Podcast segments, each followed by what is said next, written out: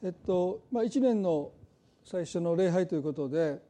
で少しねあのこの1年を見据えて、まあ、神様に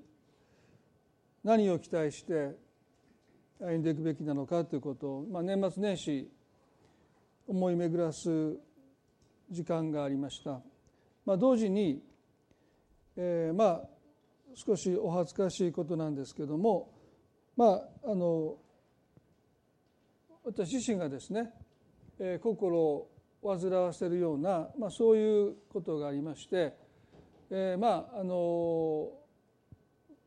気に留めないようにしようとしても気が付くと、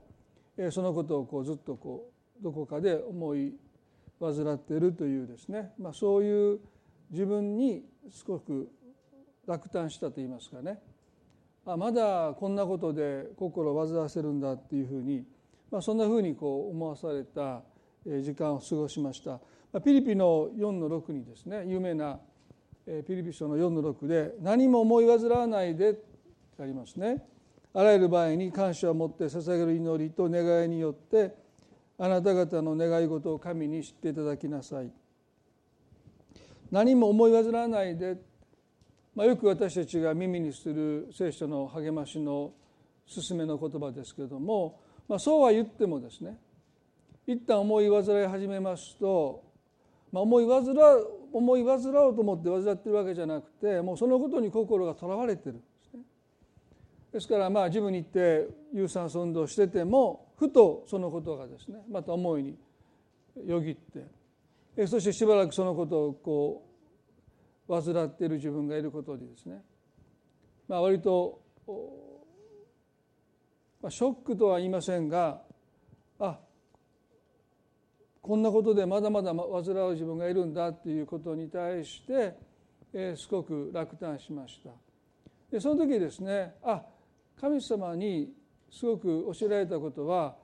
えー、自分への過信があったんだなってですね。まあ私の場合どっちかというと、まあ、どっちかというとですよ、ま、自信のない方が問題だと自分で認識してきたのでまあ、今も夫婦となる旅路を脱行してね編集の方に渡しました。ね、で1か月まだ連絡がないのであこれボツになったんじゃないかというふうに まあ、なるわけないんですけどもねあの命の言葉の出版社の方からもおはがきいただいて編集長の方がですね、まあ、あの出版を楽しみにしてますと書いてくださってでもですねなかなかそう受け取れないというかですねどうだったのかなまあそんなに良くなかったのかななんてですね、えー、まあきっと感動して涙を流してるだろうとは思わないんですね。どっちかというと、まあ、あんまり良くなかったのかなっていうふうに、まあ、思いがちなので、まあ、私としてはですね、まあ、どっちかというとこの根拠のない自信というものがテーマでしたからね。まあ、でも今回何かこう自分への過信があるってことにすごく気がつかされてでその時にこのピリピ書を読んでいる中で3の13でパウロの言葉が心に留まりました。ピリピの3の13で「兄弟たちよ私は自分はすでに捕らえられたなどと考えてはいません」と言いました。ただこの一時に励んでいます。すなわち後ろのものを忘れひたむきに前のものに向かって進みキリストイエスにおいて上に召してくださる神の栄冠を得るために目標を目指して一心に走っているのです。このパウロのひたむきさというものをねもう一度取り戻したいなって思いました。このピリピの手紙を書いている時点でパウロはもうすでに彼と肩を並べる人はもういませんでしたパウロの没後もう2000年近く経っていますけども2000年経ってもこのパウロを追い越した人なんていないんですよ。パウロ研究というものが神学の中でなされますけども先人たちが、ね、生涯をかけて研究したその研究の上に研究を重ねていって2000年経っても彼が記した聖書の言葉に対して十分な理解が進んだとはまだ言えない。まあ、今キリスト教会のある部分ではね NT ライトという人がねすごく話題になっていて、まあ、この方もパウロ研究あの英語でこんな本を書いてるんですね。ですからこれが日本語に訳されたらもうえらいことになりますけど、まあ、こんな分厚い本を書いてる彼ですら、ね、このパウロという方の言葉に対してまだ整理がつかないですね。十分理解が及んでないとさえ言わしめるぐらいにですねこの方はもうもう突き抜けてるんですね。でそのパウロがフィリピの諸教会のクリスチャンたちにこういうわけですよね。私は自分はすでに捉えられたなどと考えてはいませんと言いました。この彼の謙虚さがひたむきさを生むんですよね。で私はもう一度この2018年この謙虚さをもう一度いただいてひたむきに私たちを召してくださる神の栄華を目指して走りたいなと思わされました皆さんどうでしょうか？いくつになっても私たちはこのひたむきさを持って上に召してくださる栄華を目指して彼はね一心にって、そのことに心をますます傾けて歩んでいきたいね。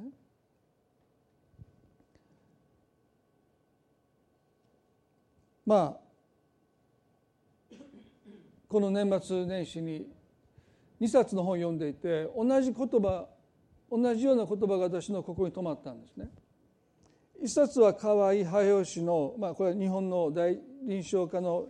第一人者ですけども「日本人とアイデンティティ」という本の中で彼はね中年の危機の意味するものという見出しで大人の発達心理学の必要性について問題提起をしていました。まあ、中年の危機の意味するもの。中年の危機あるいは中年以降の危機が意味するものとは何か、まあ、この本の中で彼はね発達心理学っていうのは、まあ、発達とつくぐらいですからおぎゃーと生まれた赤ちゃんから大体青年までが対象ですよね。それで大体発達心理学は終わるんです。でも大人の発達心理学の必要性と彼が言ったのはいや人というのは青年期を迎えて成長が止まるんじゃなくてますます成長していかないといけない。いや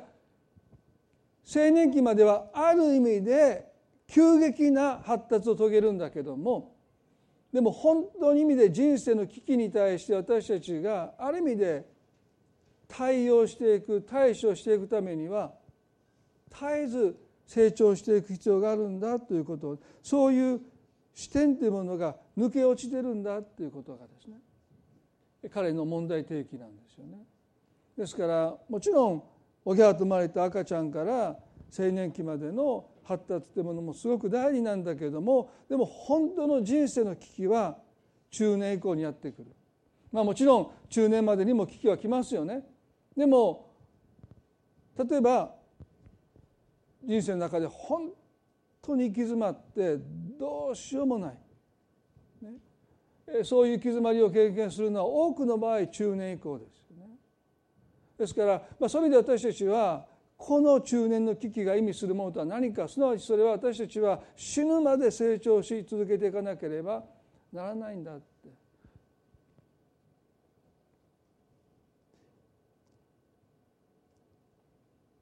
河合林の著書の中で彼はねこんなふうに言いました。エール大学のレビンソンらは心理学において今まで無視されていた中年に焦点を当て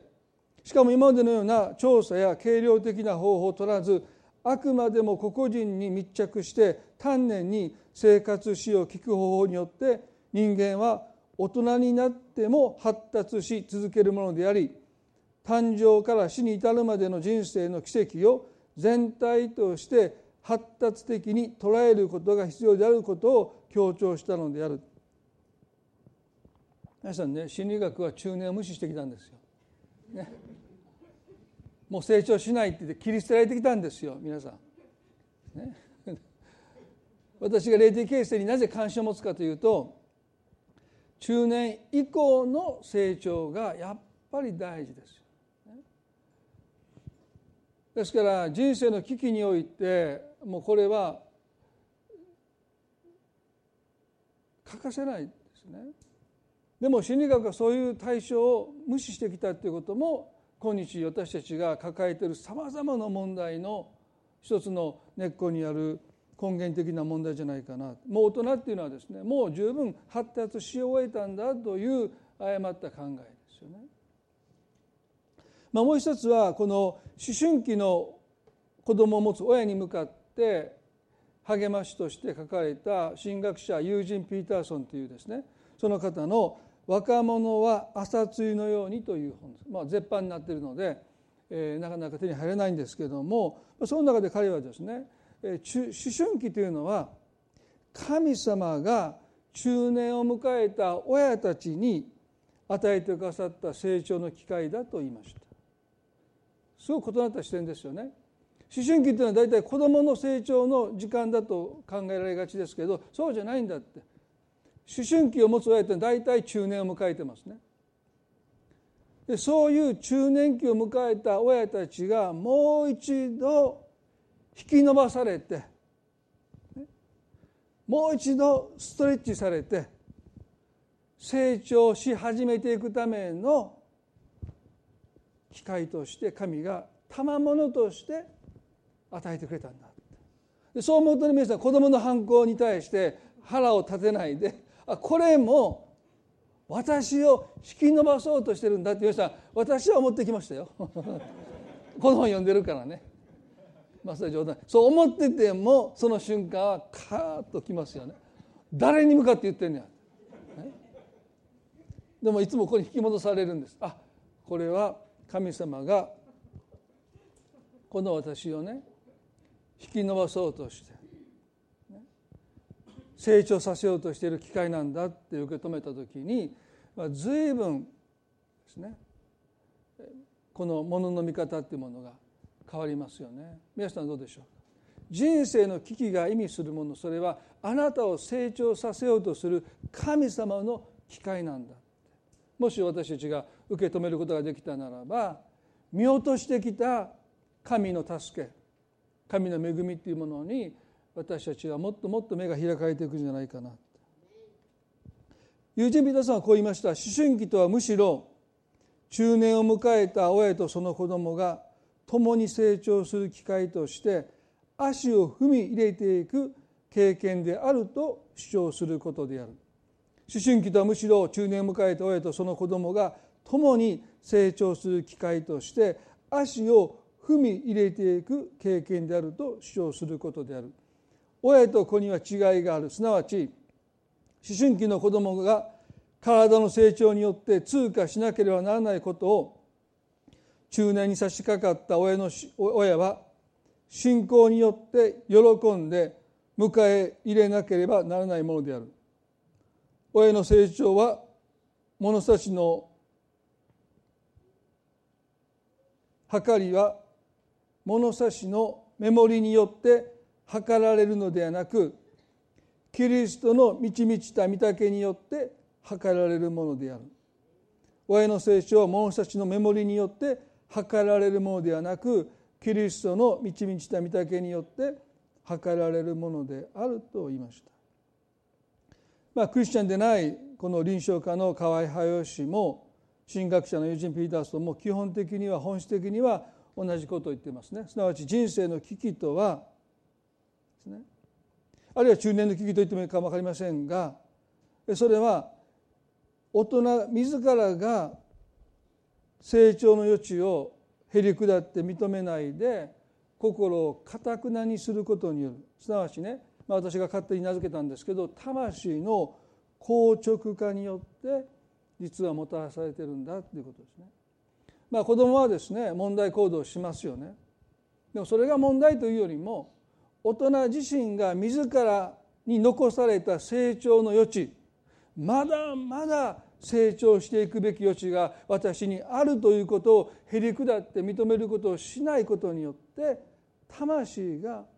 柔軟性を失って硬直化していくことがそもそも問題を深刻化させているんだと思います。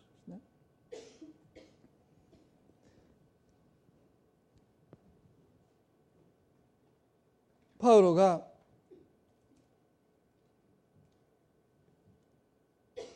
私はまだ捉えられたとは思っていないって言ったのはですねまさに私にはまだまだ成長の余地があるということを、ね、絶えず自分に語りかけているそういう彼の姿勢ですよね。友人ピーターさんはまたここに言いました中年に差し掛かったクリスチャンが陥りやすい歪みがあるとしたらそれは自分の身体的な成長が止まり教育的にも仕事上も一定の成果を上げたのだからもはや成長などありえないと思い込むことである。まあ身長が止まってまあ体重は増えていくかもしれませんがですね。身長も時にはこう減ってくる時もありますけれども、まあ、教育的にも、ね、私去年2年間大学の勉強をして思いましたね。もう記憶力がもう落ちてますよね。もう覚えられない。ですからそういう意味ではですねあもう成長してない。衰退していってるんだなっていうふうに感じるかもしれないし、まあ、また追加も減りにもしましたので、まあ、またそういう意味でも身体的にもですねあ若くないんだなということも思い知らされましたね。まあ、そういう意味ではまだまだ私に成長の余地があるってなかなか思えない、まあ、そういう現実がありますがしかしね友人ビーターソンはねクリスチャンの成長を阻んでいるのはもや成長などありえないと思い込むというそういう心の堅くなさなんだって言いました、ね、先ほどキリストの満ち満ちた御岳とそれこそが私たちを図る成長を図るメモリなんだっていう言葉がねありますけどそれはエペソの4の13に書いてますね。ついに私たちが皆信仰の一致と神の御子に関する知識の一致とに達し完全に大人になってキリストの満ち満ちた御岳にまで達するためです。エペソの4の13です。完全に大人になってキリストの満ち満ちた御岳にまで達するためです。パウロが見ていたゴールはそこなんですね。キリストの満ち満ちた御岳にまで達することそこから彼は目を離しませんでしたですからいわばね過去の自分から今の自分がどれだけ変えられたのかということも大事なんだけどもでもそれよりもっと大切なことは今の自分がこれからどれだけキリストの見姿にキリストの満ち満ちた御岳にまで近づいていく余地が私に残されているのかということに心を止めることの方が大切です。その可能性を考えるならば皆さんの過去がどんなにひどい人だったとしてもですよもう劇的に変えられたとしてもその変化とこれから皆さんが経験する変化はもう比べ物にならないということです。まあかつて皆さんが、ね、もうひどい人だとしますね。まあキリスト教の中に元ヤクザだった人が救われて牧師になったっていうね私も一人の方ご存じ上げてますけどそれはもうその人の過去を知る人からするともう別人です。ですから本当にイエス様に出会って変えられるんだっていうことは確かなことですけれどもでもその変化ですらその人がこれから変えられていくだろうその余地その中で神がしてくださる変化と比べるならば全く取るに足りないぐらいのものなんです。それだけの余地を私たちはまだ残して今歩んでるんだということをね心に留めたいですよね。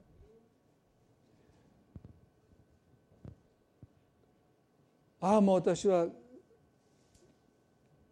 十分変わったそれはそれで神に感謝すべきですよね。でパウロはそれすら忘れようとしてる。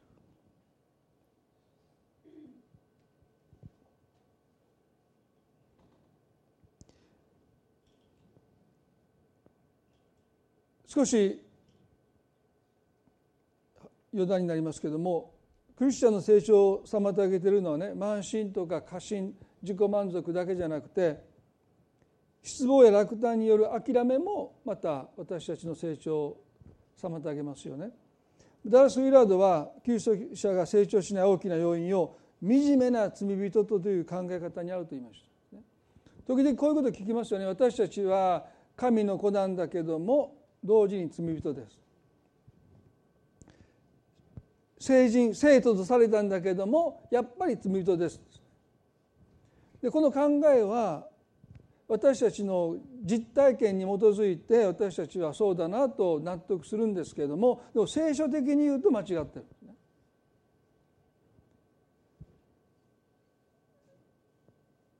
ウィラードはこう言いました惨めな罪人の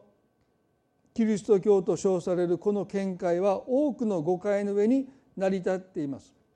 一つは人間とは聖書に記述されているような罪深い心と生活状態が本来の姿なのでこの世を去って新しい体を得るまではその罪深い性質は変わらないという解釈です。このような説明は多くの場合肉体を邪悪なものを汚らしく情欲に満ちたものとみなしますそしてその清さとは肉体を取り除くことに肉体を取り除くことであるとします。天国に行くまでは私たちは所詮罪人ですというねそういう考え方っていうのは一見正しそうに聞こえますけれども実はとっても非聖書的なんだ、ね、どうせ私は罪人なんだからという開き直りを生んでしまいます。どうせ私は罪人なんだ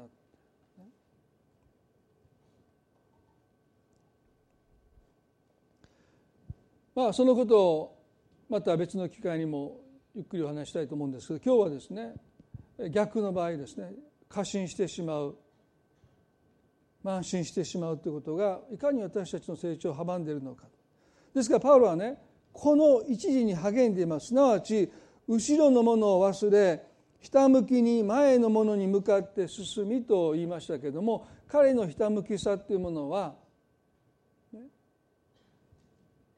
私はまだ捉えられたなどと思っていないというこの謙虚さにありましたけれどもこの謙虚さがどこから来たかというと後ろのものを忘れるというこの言葉です。後ろのものを忘れる。この後ろのものとは何かそれは彼が人生で成し遂げてきた功績です。彼が人生で積み上げてきた知識です。彼がさまざまなことを通して得た経験値です。それを彼は忘れるっていうんです。それが私をひたむきに前に進ませることを引っ張ってしまう。蓄積した知識も経験値も成し遂げた実績も私を引っ張っていく。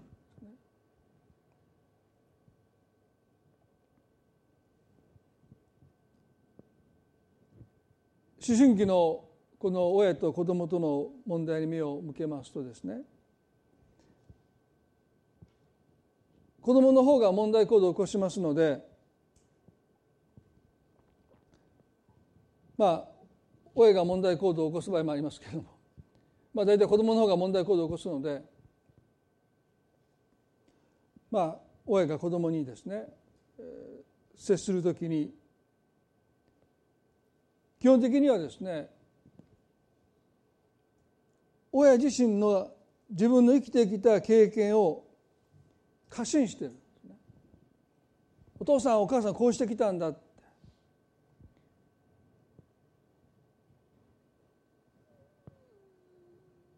それはそれでいいと思いますけどもでも共に成長する機会として親自身がその成長の機会を見過ごしてしまっていることも大きな問題だろうと思うんですね。思春期のいろんな問題の中で親は子どもの問題に子どもの未熟さに目を向けがちですけどそうじゃなくて神様はこの思春期というあんなに可愛かった子供がですよ親のことおばはん、ね、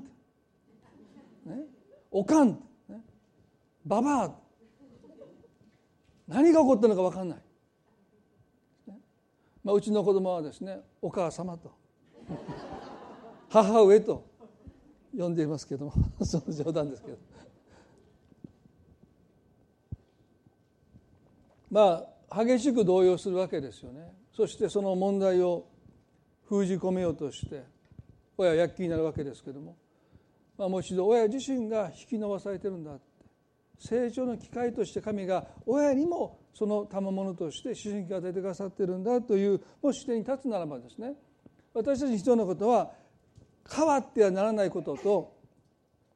変わらなきゃならないことをはっきりと区別することですよね。成長っていうのは変わるってことですから。ですからもし親自身がね、子供に対して自分の生きてきた経験を過信してお父さんお母さんこうやってきたんだっていうことだけでもし接していくならばそこに成長する機会はありません。ね、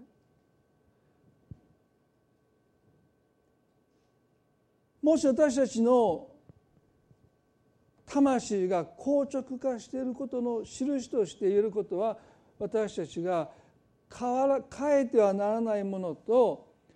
変わらなければならないものとはっきりと区別しなくなった時にもう私たちの魂は硬直化が進んでいるということです。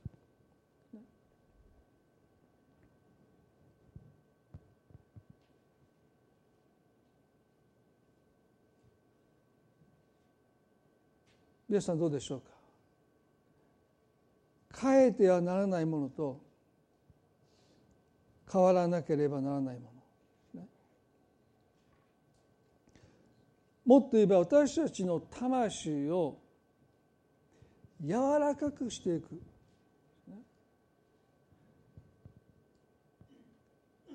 変わらなければならないものに目を留めるときに私たちの魂は柔軟性を取り戻していきます。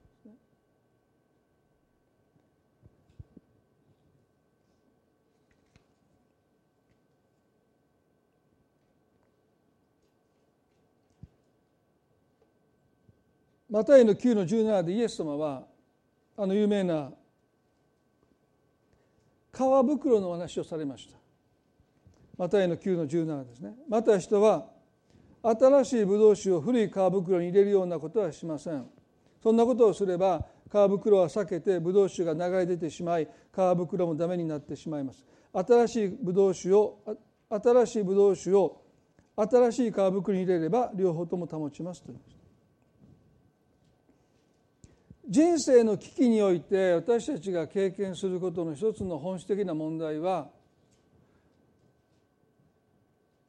この古い皮袋では対応しきれないということですね。だから危機なんですね。だから行き詰まるんですね。だからなすべを見失うんですね。それは問題が問題ではあるんですけどもでも問題の本質は皮袋が古くなってる。対応しきれない柔軟性を私たちの魂が失っているという点です。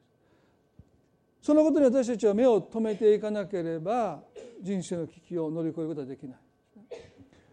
人生の危機をね克服しようとしたら破れるんですよ。それを受け入れていく。受け止めていく。柔軟性が必要だと思いますよ。で多くの人は克服しようとするんです。強さが必要だって。そうでしょうか。私に必要なことは強さも必要なのかもしれませんがでも多くの場合私たちが必要なのは魂の柔軟性です。引き伸ばされていくことに対して心が破れない。引き裂かれていかない。それを広い心で受け止めていく。その広さが必要ですよ。強さじゃなくて。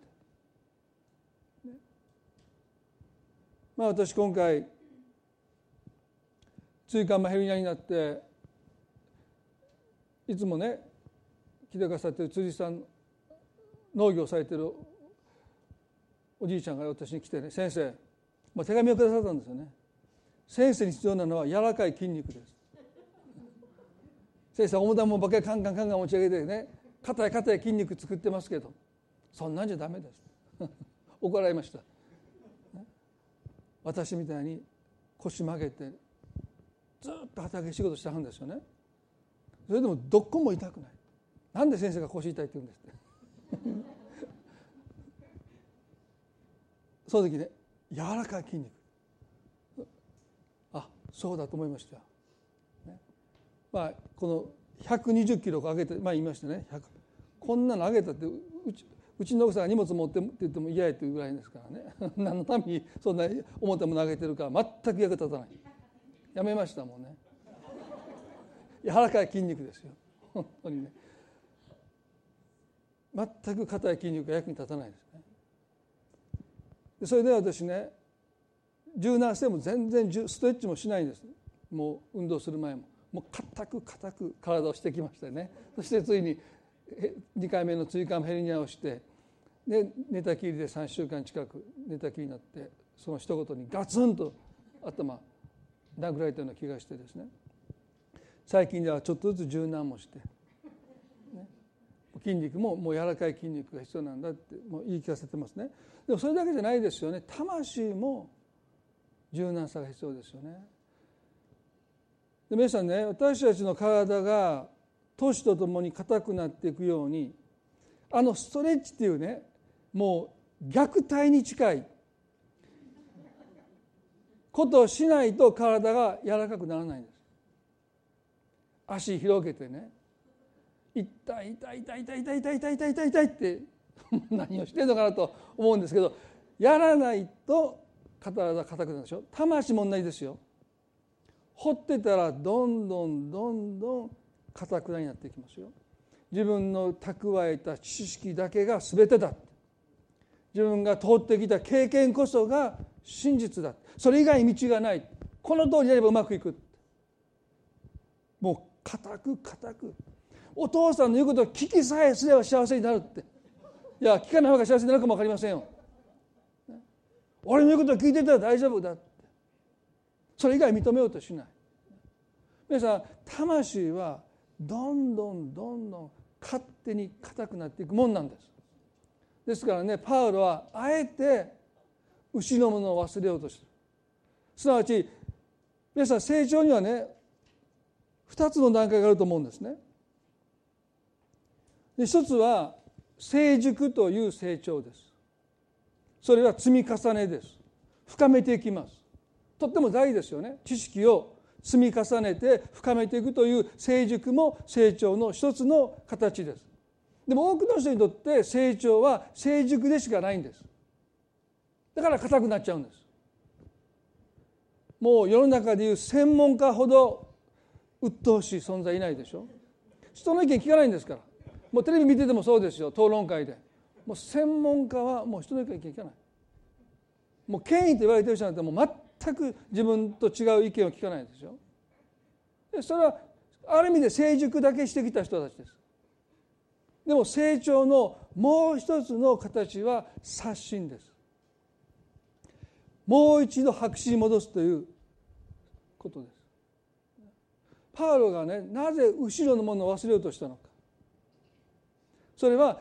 人が健全に歪みなく成長していくために必要なのは成熟と同時に刷新です。新しくされる。今までの積み上げた知識も経験も功績も一旦白紙にされてビギナーに初心者に戻ってもう一度ゼロから学び直していくという心の態度を持たない限り私たちは人生の危機に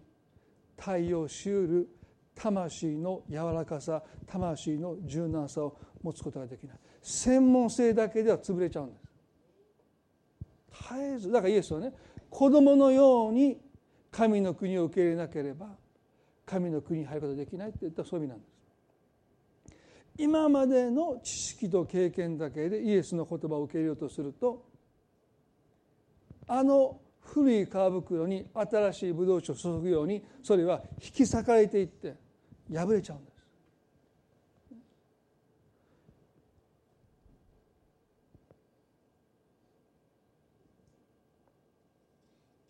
皆さんこの2018年が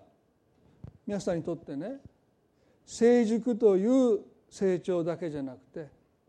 刷新という成長の形を節々で折に神の折にかなった時に経験させられていくということも大事じゃないか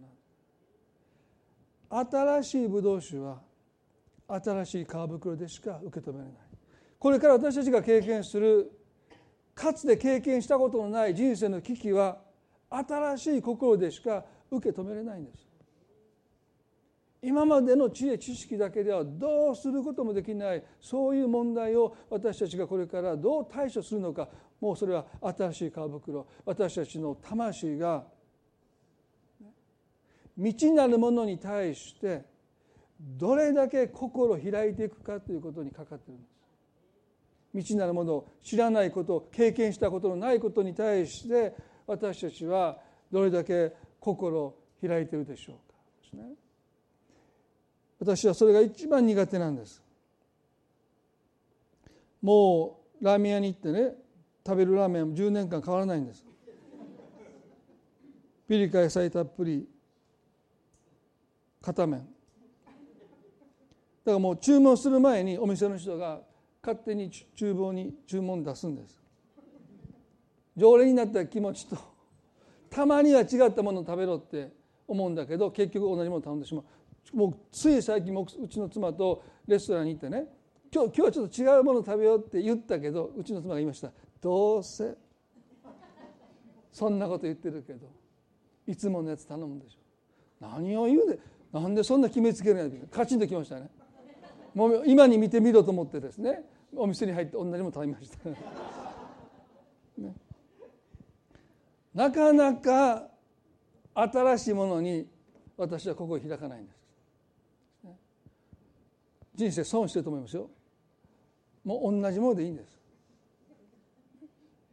でもそれじゃあね心硬くなりますよね。新しい人との出会いあんまり求めないんですね。もうもうこれで十分。もう今の人間関係。でもどんどん魂硬くなりますよね。だからもう主婦に書きましたけどこの火曜日ですね。東北で牧師のケアをされている宣教師の方がお会いしたいって言って。まあもし本当だったらいやもう忙しいしごめんなさいって言ったかもわからないんですけど。あ韓国まで出かけていく信じられない。自分でね。その人が乗り継ぎの間の時間があって先生の近くまで行きますって言ったけどいやもうそんなん1時間1時間だとほとんど時間が取れないのでもう私から行きますって言って信じられない。関空まで 会いに行くんですよ。この年末のメッセージがなければ断ってますよね。でもやっぱり何かチャレンジされてます、ね、未知なるものにどれだけ心を開いていくのかですね。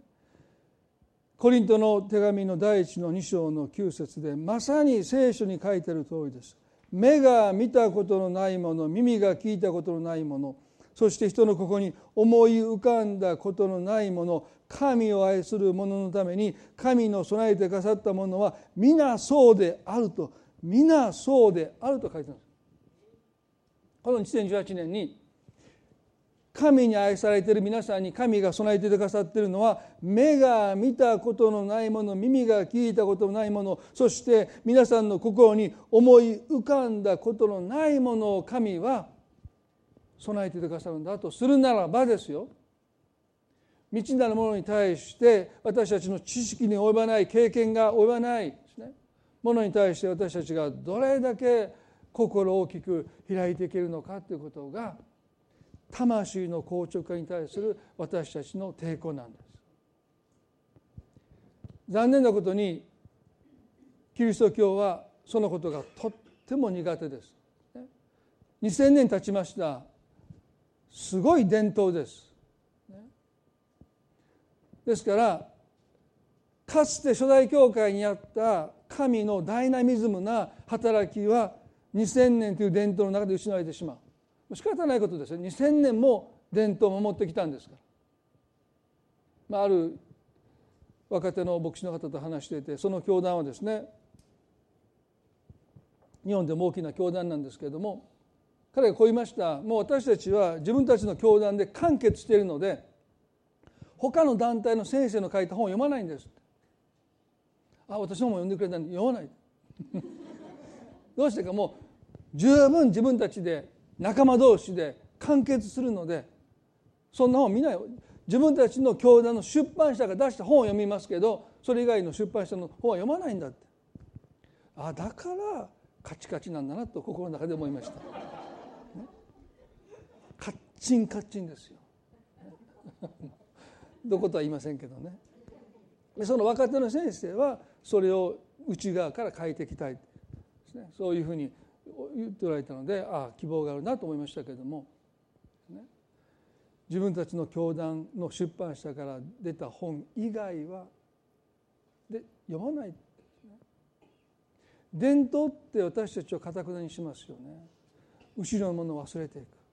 いつも自分が初心者ビギナーに戻っていくということをパウロは絶えず自分に課していきました。最後にですね第二コリントあ第二列王記の5章のナーマンの一つの出来事を見て終わりたいと思いますね。第二列王記の5章の一節にこうあります。アラムの王の将軍ナーマンはその主君に重んじられ尊敬されていた主がかつて彼によってアラムに勝利を得させられたからである。この人は勇士でサラートに侵されていた。アラムの王の将軍ナーマンはその王から非常に重んじられた。なぜか彼は戦いにおいてアラムに圧倒的な勝利をもたらした人物だったからですよね。だから実績において彼はねもう全くもう他を寄せつけないぐらいに偉大な人ですよね。でも聖書はこういうんです。この人は勇士でサラートに侵されていた。ここに私はね中年以降あることを成し遂げた人たちの人生の中に見られる一つの特徴としてねこの人は勇士だったけどもすなわちありとあらゆる敵に対して彼は強さを誇りその強さによってことごとく敵を打破してきた、ね、でも彼には彼はつらーとに侵されていたという彼にも勝てない克服できない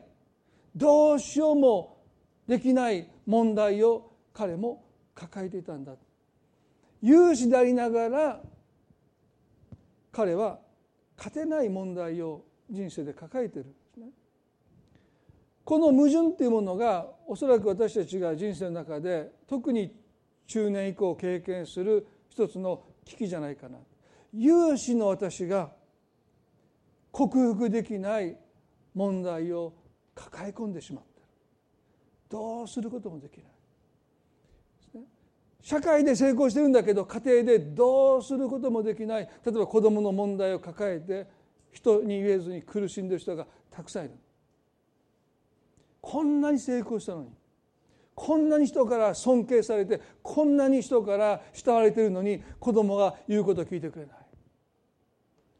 まさに人生における一つの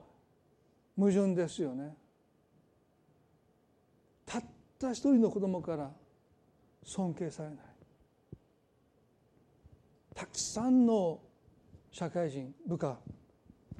人々から尊敬されている人がですねそういう一つの人生の危機を抱えて苦しんでいる。ナーマンもその一人だと思いますね。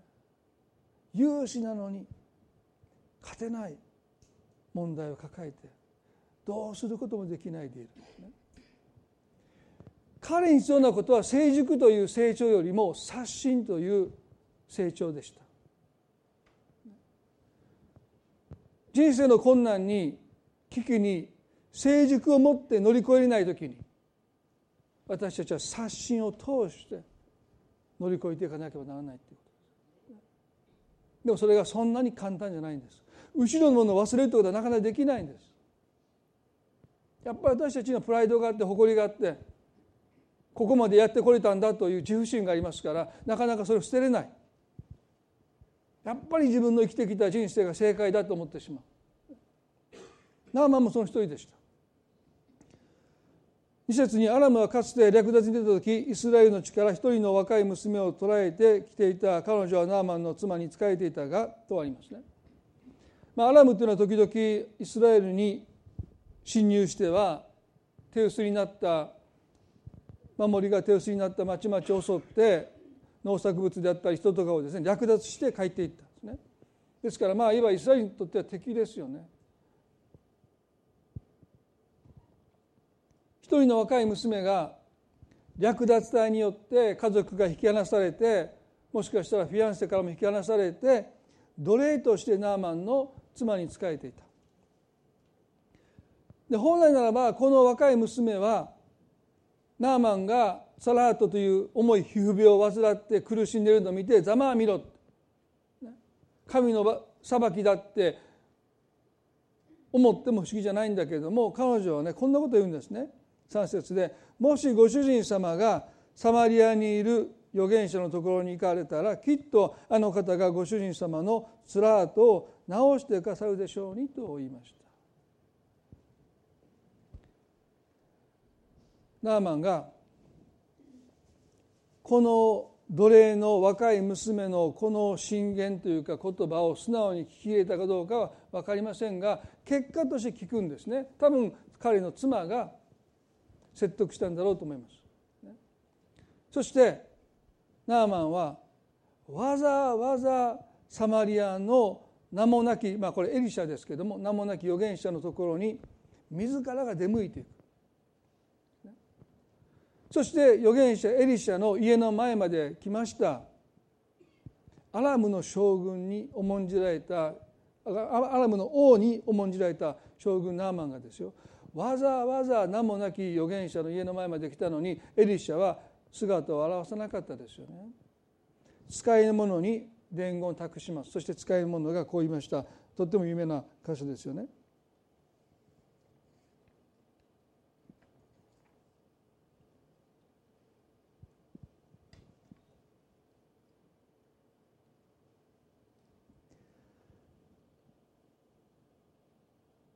2の第二通記の5章の10でヨルダン川へ行って七度あなたの身を洗いなさい。そうすればあなたの体が元通りになって清くなりますと言いました。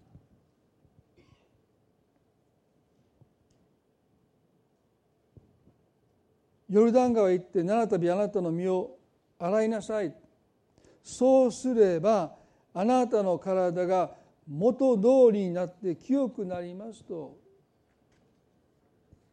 エリシャが伝えます。アラム中探しても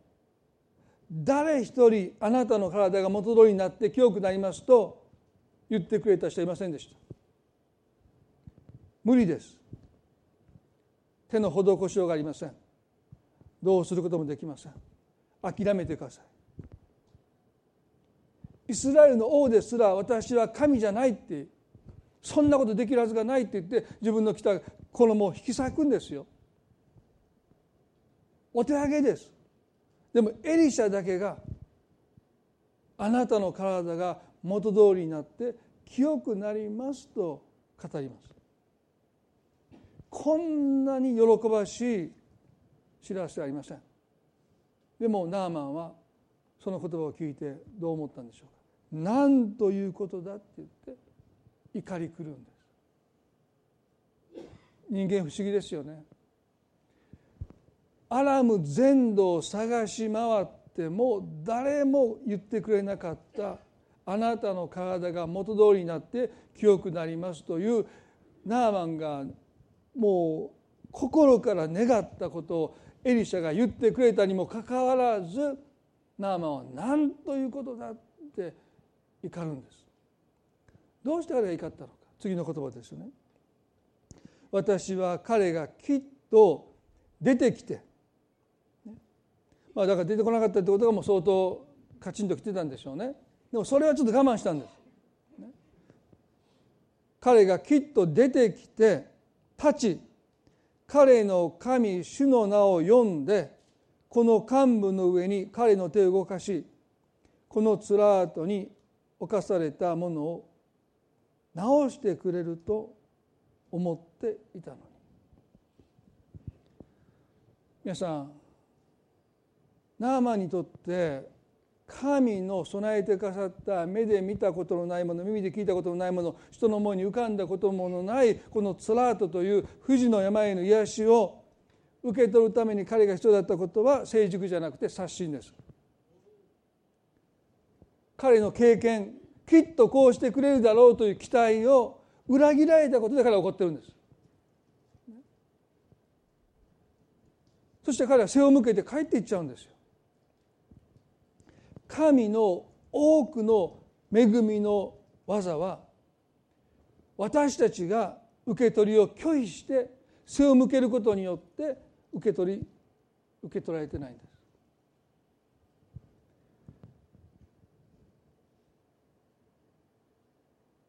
ナーマンが何ということだって憤ったことは大したことのないことですよ。自分の期待と違った自分がこう願ってたことと違ったそれだけですそれだけで彼はもう受け取らないんですあれほど癒されたいと願っていたにもかかわらず背を向けて帰っていった。すると部下がね近づいてきてこう言いました。とっても良い部下ですよね。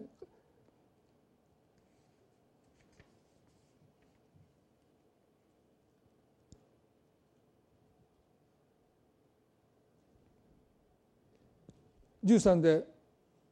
5の13我が父よあの預言者がもしも難しいことをあなたに命じたとしたら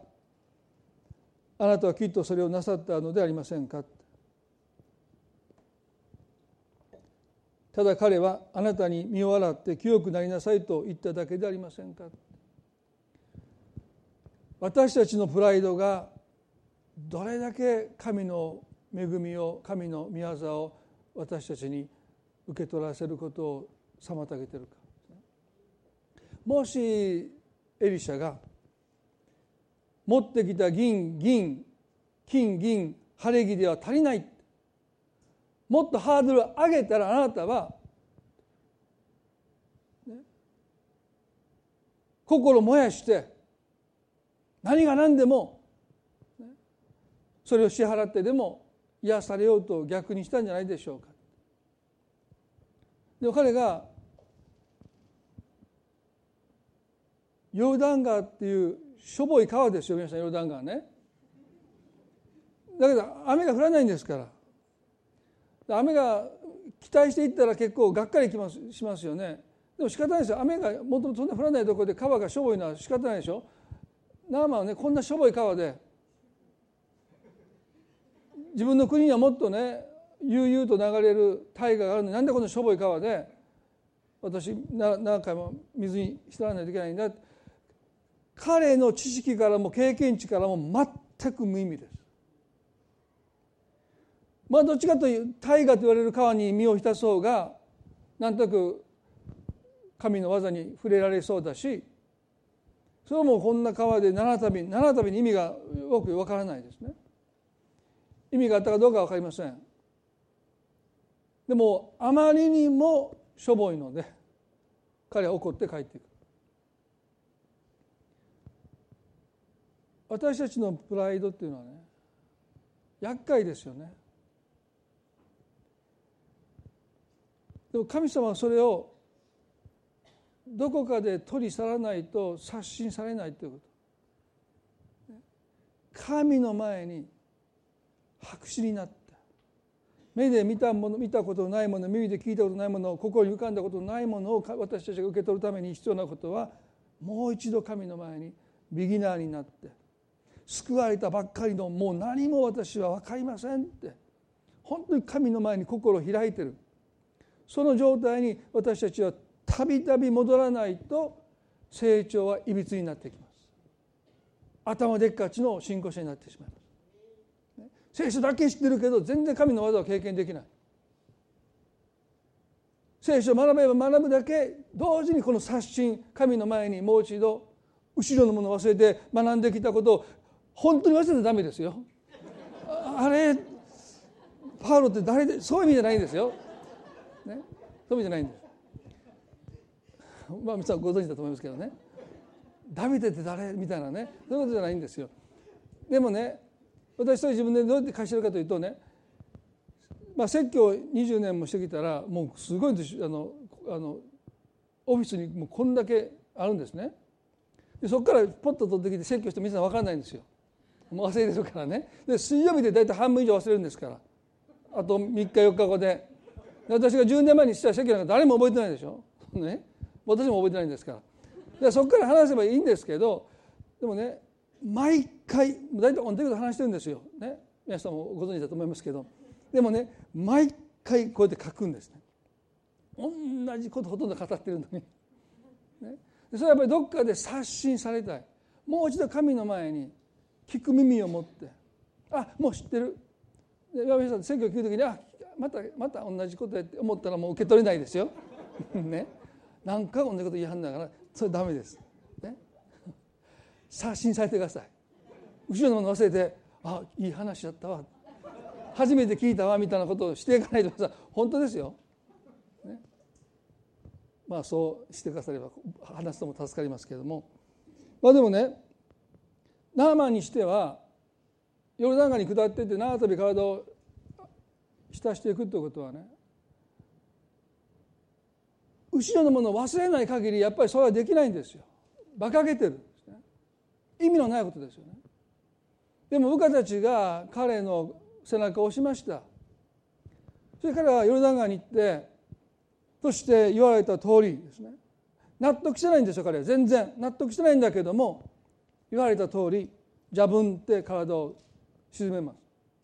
自ら上がってきても何も変わらない。2回目ジャボン上がってきても何も変わらない。大体この辺で馬鹿らしくなるんですよね。何にも変わらないじゃないかって。ああそう言わずにもう手がかかりましたねこういう人ね。もう私たちみたいですけど部下たちはもうそう言わずもう一回多分ダメ。4回。なぜ7回かはよく分かりません。それが7番というラッキーセブンだからだということじゃないと思うんです。ただ私たちの心が新しい皮袋柔らかい魂に引き伸ばされていくためにはそれなりに引き伸ばされるという経験。全く無意味だと思うことに自ら与えていくことを神様が何度も何度も私たちに要求することの中でようやく私たちは引き伸ばされていくんだろう。1回だと伸びても縮みますよね。大体の人が成長をやんでしまうのは1回はやるけどすぐ縮んじゃうんですね。だから神様なんかもう伸びきるまで。ね。もうストレッチでもそうでしょ。1回1日1回ストレッチしてください。10年間。全然柔らかくならないですよ。1回だとね。でもそれがある回数を毎日毎日することでようやく柔らかくなっていく。私の魂もそうです。あ今回仕方ないなって1回だけ心を開いてはい1回だけ受け取りました。それだけじゃ心は硬いままで。すだから神様は何にも起こらないんですよ。従ったのに。体を水に浸したのに清くならないんですよ。元通りにならないんですよ。納得してないんですよ。それでも彼はね何度も何度もそして7回目に彼がその身を沈めて上がってきた時に赤ちゃんのようだったって、ね、ちょっと若すぎますよね。もうあなたはもうピッチピッチやなっての恥ずかしいでしょ？男の人でね。なんかもうそれなりにこうしわがあってそれなりにこうね年を刻みたいですけどなんかツルツルですね。それも勇姿がですよ。こう僕それイメージするといつもちょっとちょっと若すぎて赤ちゃんねだってなんか威厳がなくなりましたよね。顔もツルツル。もう肌もツルツルみたいなね。まあそれはそれどうでもいいんですけど。まあでもね7回彼が納得しないまま未知なるものに身を抱いた時に神の奇跡が起こりましたよね。皆さんねこの2018年今まで積み上げてきたものでは対処できない困難に直面するかも分かりません。2018年に限ったわけじゃない。これからの皆さんの人生の中で彼は有志であり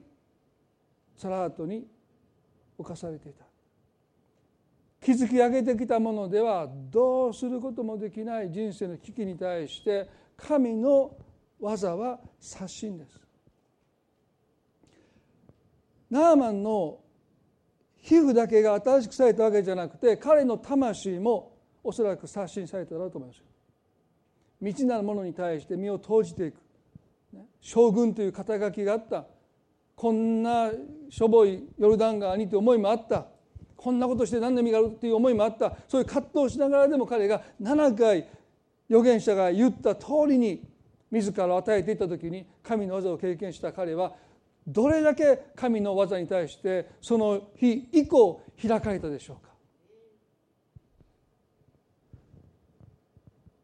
彼を人生の危機から救ったのは彼の魂の柔らかさです。皆さんどうぞ。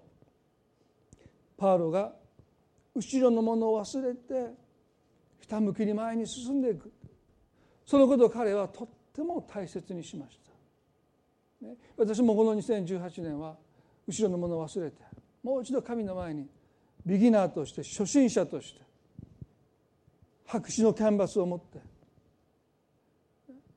神様が用意してくださっている目で見たことのないもの目に聞いたことのないもの心に浮かんだ浮かんだことのないものが私に備えられている。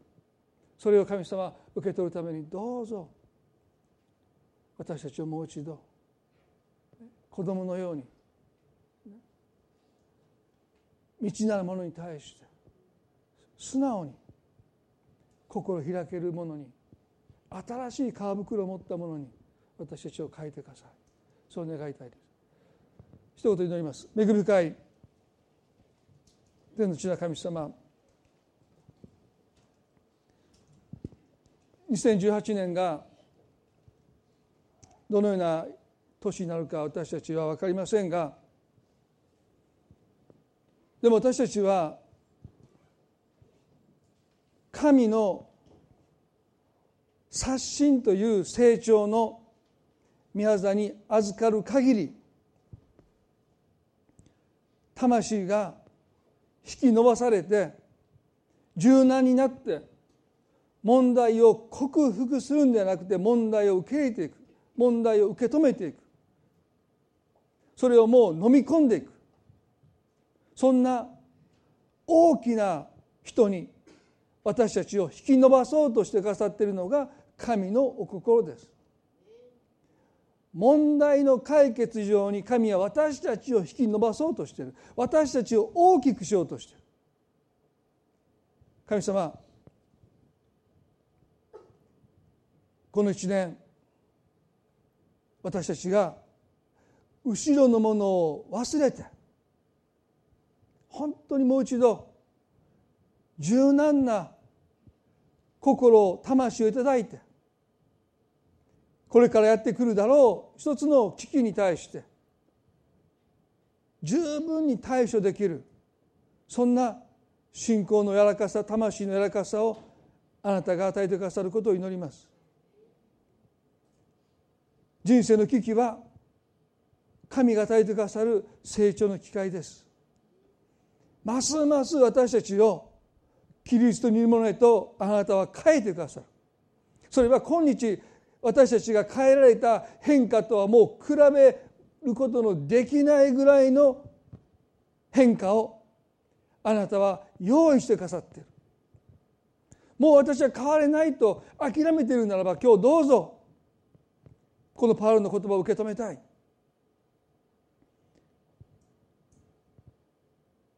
キリストの満ち満ちた御岳にまで達することができるんだ。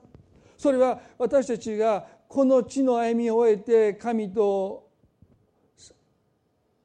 再会する時だけに語られた希望ではありません。この地にあっても私たちは変えられていく。そのために心開いて主よ納得しようがしまいがあなたの御言葉に従う私たちでありますように。七度その身を浸すそんな私たちでありますように。神様あなたが用意してくださっているものを受け損じることがないように。どうぞ私たちを取り扱ってください。今日このことをもって私たちはこの一年を始めていきたい。そう願います。神様の祝福がどうぞお一人一人の目にありますように愛する主イエスキリストの皆によってこの祈りを見舞いにお捧げいたします。それでは皆さん立ち上がっていただいてご一緒に賛美を捧げたいと思います。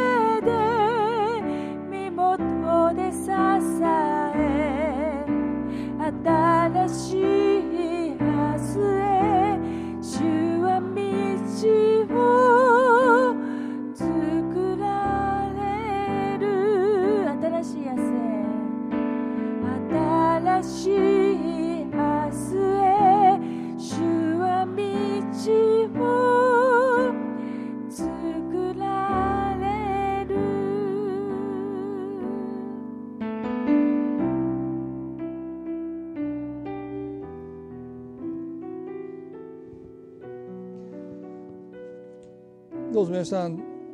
新しく1年が始まりましたけども